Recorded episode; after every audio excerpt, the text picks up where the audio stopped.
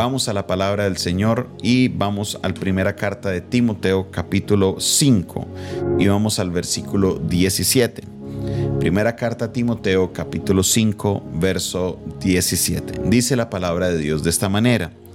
Los ancianos que gobiernan bien sean tenidos por dignos de doble honor, mayormente a los que trabajan en predicar y enseñar pues la escritura dice, no pondráis bozal al buey que trilla, y digno es el obrero de su salario.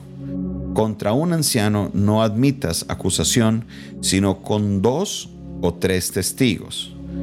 Vamos a mirar esta primera parte, que es muy importante, que está hablando de los ancianos. Cuando la Biblia habla, o en este capítulo, en el griego se refiere a los ancianos, no se está refiriendo a personas que son eh, mayores de edad, no está hablando de personas que son ancianas en edad, sino que se está refiriendo a liderazgo, se está hablando ancianos de liderazgo. El término anciano es un término que aparece en la Biblia como una persona con sabiduría. Siempre se refería, por ejemplo, en las ciudades existía los ancianos de la ciudad, quienes eran los que se reunían a tomar decisiones, los que se reunían para eh, eh, ayudar o ser testigos de algunos casos importantes. En este caso vemos que eh, los ancianos de la iglesia no son las personas que son de la tercera edad, no, se está refiriendo a aquellos que son parte del liderazgo.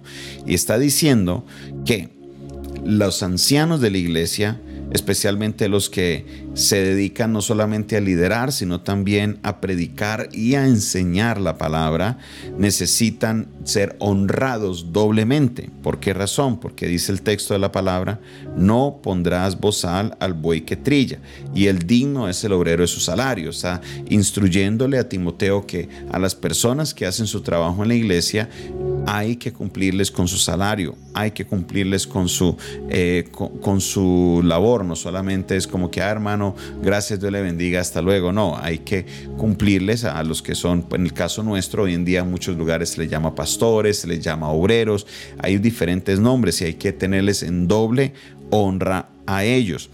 Luego continúan diciéndole en el verso 19, contra un anciano, contra un líder, no admitas acusación sino con dos o tres testigos. Y esto aquí es muy importante para um, una, una perspectiva que especialmente en el caso mío, yo hablo por, por la manera como yo manejo las cosas en, en la iglesia. Muchas veces se dan situaciones en las que se presentan acusaciones al liderazgo. Vienen y me dicen, pastor, mire que tal persona está haciendo esto. Ok, perfecto. Eh, vamos entonces a confrontarlo. No, no, no, no, no, pastor, no, no, no, no. Yo se lo digo para que usted sepa, pero a mí no me meta en ese bochinche. Entonces, uno trata de investigar a ver la situación y pues muchas veces no se da la respuesta que las personas esperan. ¿Por qué? Porque a veces hay cosas que están muy bien ocultas o hay cosas que no son ciertas. El caso es que yo no coloco en, en, algún proceso disciplinario a, los líderes de la iglesia, a menos que haya una confrontación o que hayan dos o tres testigos de esa falta. No se puede hacer esto porque la misma palabra nos dice, no admitas acusación sino con dos o tres testigos. Y entonces hay, hay sectores de la iglesia que se molestan porque dicen, pero es que usted sabe que eso está pasando. Y digo, pero ¿dónde están los testigos? Necesito dos testigos que vengan a, confrontar. No, no, no, no, no, no, no, no, no, no nos meta en eso. Entonces queda muy difícil uno empezar un proceso disciplinario cuando no hay testigos, porque el texto nos dice claramente, no admitas la acusación si no es con dos o con tres testigos. No admitas la acusación si no es con dos o con tres testigos. No lo admitas. Entonces, mi hermano, mi hermana, si usted alguna vez ve algo que está incorrecto en un líder, asegúrese de que usted pueda ir, confrontarlo y que hayan otros testigos para estas faltas. Porque esto es lo que la palabra de Dios nos está diciendo. Cuando vayas a hablar, cuando vayas a traer una acusación, que haya testigos. ¿Por qué? Porque es muy fácil no inventarse algo y ¡pum!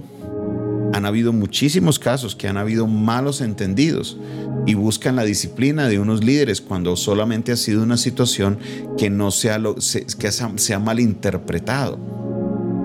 Obviamente se, se corrige al líder para que no se presente o no se preste para estos malos entendidos, pero si no hay testigos, dos o tres testigos para la falta, entonces no se puede admitir esa acusación.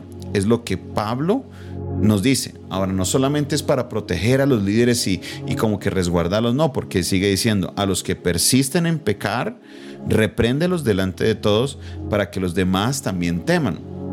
A los que están cometiendo la falla, el apóstol Pablo nos recomienda y nos dice, por favor, por favor, repréndelos. Y la recomendación que nos hace, que le hace Pablo a Timoteo es repréndelos en público. Hoy en día, obviamente por todo este tema de, lo que es el manejo de la privacidad y todo esto, ya no se practica la represión pública, aunque hay unas iglesias tradicionales donde aún se está... Eh, aún se, se, practica esto de la, eh, del hablar públicamente de las faltas de las personas, pero hoy ya eh, son unas cosas de que se trabajan de contexto. Pueden haber problemas tanto eh, no solamente emocionales, sino aún legales por manejar estas situaciones en público. Entonces tenemos que actuar con sabiduría en los liderazgos de la iglesia, pero hay que reprenderlos. No es que no hay que dejar de reprender, no, hay que reprenderlos hay que reprenderlos. Y al hablar eh, eh, en público puede ser en un grupo de personas cerrado que conoce la situación y se hace la reprensión para que los demás líderes sepan de que en esta iglesia no se permite el pecado. En esta iglesia no es una iglesia donde se es eh, tolerante con las situaciones de pecado. No, no, no, no, no.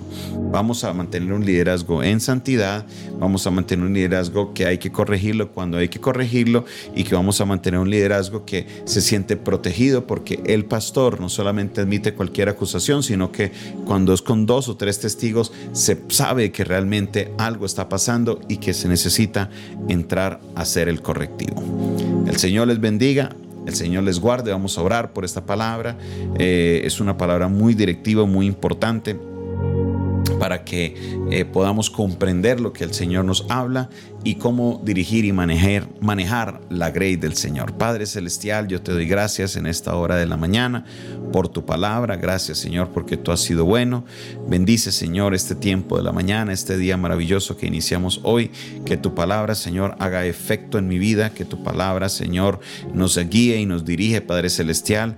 Que nos ayude Señor a poder aprender, manejar las situaciones con los ancianos, con los líderes de la iglesia. Que se puedan honrar Padre Celestial, especialmente aquellos que hacen doble trabajo, Señor, que se puedan honrar de la manera adecuada, que haya siempre la provisión para poder hacer las cosas conforme a tu palabra. Yo en este momento, Señor, vuelvo y levanto a mi hermano Luis Alberto Monroy para que seas tú trayendo la sanidad completa sobre su vida. Señor, que este procedimiento eh, salga todo bien en el nombre de Jesús. Gracias porque sé que estás obrando, gracias porque sé que te estás glorificando y tu palabra, Señor, se hará el efecto que necesita hacer en nuestros corazones. En el nombre de Jesús, amén y amén.